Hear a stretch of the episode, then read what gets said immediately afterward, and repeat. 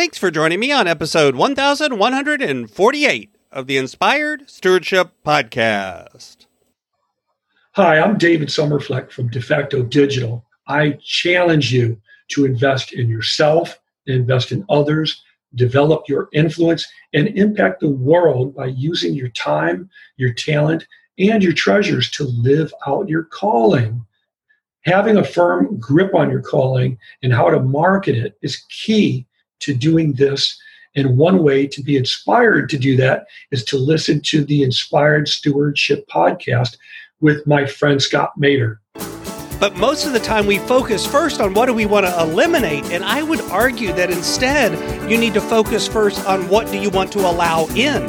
What do you want to say yes to is a more important question than what do you say no to. We tend to flip those around and put them in the wrong order. Welcome and thank you for joining us on the Inspired Stewardship Podcast. If you truly desire to become the person who God wants you to be, then you must learn to use your time, your talent, and your treasures for your true calling.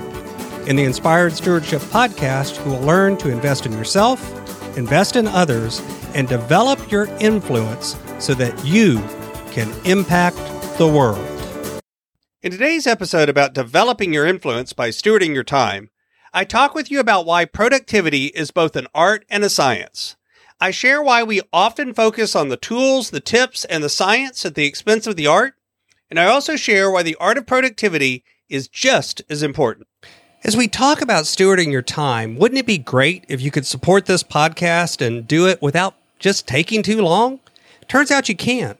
All you have to do is use inspiredstewardship.com slash Amazon when you're ready to make a purchase via Amazon, and a small commission will come back to support the show just that quick.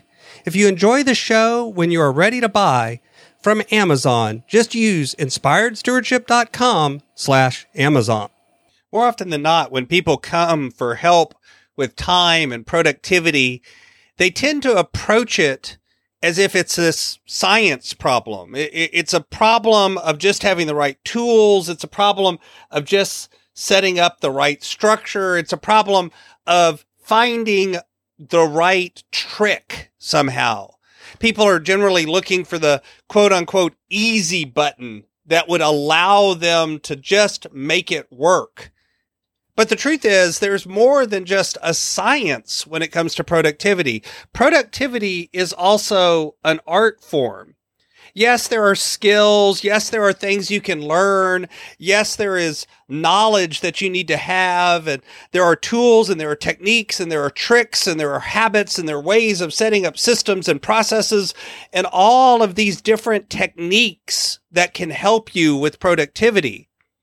But you also have to understand things about yourself, things about your values, things about your relationships, how you approach and feel subjectively about different things.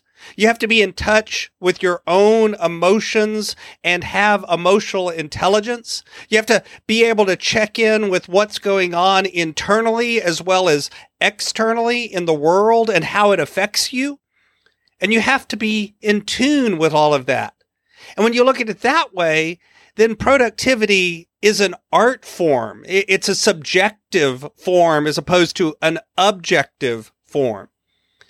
And yet we spend most of our time, it's a 90 10 thing. We spend 90% of our time looking at tools and tips and science and only 10% thinking about how we feel and how it makes us feel and what's important to us and our relationship with those things. We tend to look first at what is the one trick? What is the thing that if I just do this one thing, then all of my time management will fall into place? And yet there's seldom a one thing. Instead, it's a collection of things. And what's more, the things that work for you are probably not 100% identical to the things that work for the person right next to you. Because you're a different person. You have different values, you have different things that are important to you, you have different priority, and and you have different relationships. And a different history as well, a different family of origin, a different past experience with work and with pleasure. You've got things that you have done in the past that now you have memories of and you have feelings about and you have things that rise up sometimes without you even realizing it when you sit down to get something. If you think about it, the way we approach our work has so much to do with how we feel about ourselves. Our identities are tied up in our beliefs about what we do and how we get it done. People don't say, I was not taking a lot of action today and I felt lazy. They say, I'm lazy. People have a tendency to create these absolutist beliefs about themselves based on their behavior around time. And yet those absolutist beliefs are not usually true. There's not an absolute reality there because I guarantee you, if you're lazy about some things, there's other things in your life that you're not lazy about. So then how can you be labeled as lazy? The old joke is the most productive day that most people have is the day before they go on vacation. Because by that force of, I'm going to take this time off and have some fun, forces them to get a ton done.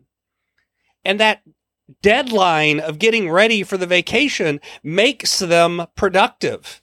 And yet some of those same people will turn around and call themselves lazy and non-productive when you ask them about what they're doing.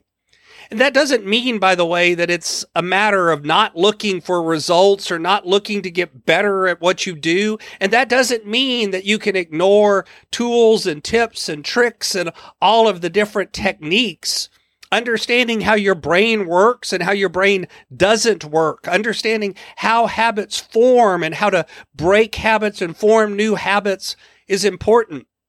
Understanding the creation of open loops and closing those loops is important. Understanding how all of this stuff fits together is important. But if you lose track of what's really important to you, then you can get really effective and really efficient at getting done the wrong things. That's why I define productivity as getting the right things done, not just getting more done, not just getting what you do get done well or done quickly, but actually identifying what are the priorities? What are the values? What are the things that you really want to make sure that you're getting done? Because it's not just what you say yes to that allows you to do these things. It's also what do you eliminate? But most of the time we focus first on what do we want to eliminate. And I would argue that instead you need to focus first on what do you want to allow in? What do you want to say yes to is a more important question than what do you say no to? We tend to flip those around and put them in the wrong order. And this is why productivity is not just a science. It's not just a set of tools. It's not just a single set of techniques. It's also an art form where you have to understand yourself and understand your emotions and your relationships, your values and your priorities. Thanks for listening. Thanks so much for listening to the Inspired Stewardship Podcast. As a subscriber and listener, we challenge you to not just sit back and passively listen, but act on what you've heard and find a way to live your calling. If you like this episode on the stewardship of time, be sure to sign up for our Stewardship of Time Tips series by going to inspiredstewardship.com slash time or texting 44222 time tips and that'll get you our best tips on stewarding your time. Until next time, invest your time, your talent, and your treasures, develop your influence, and impact the world.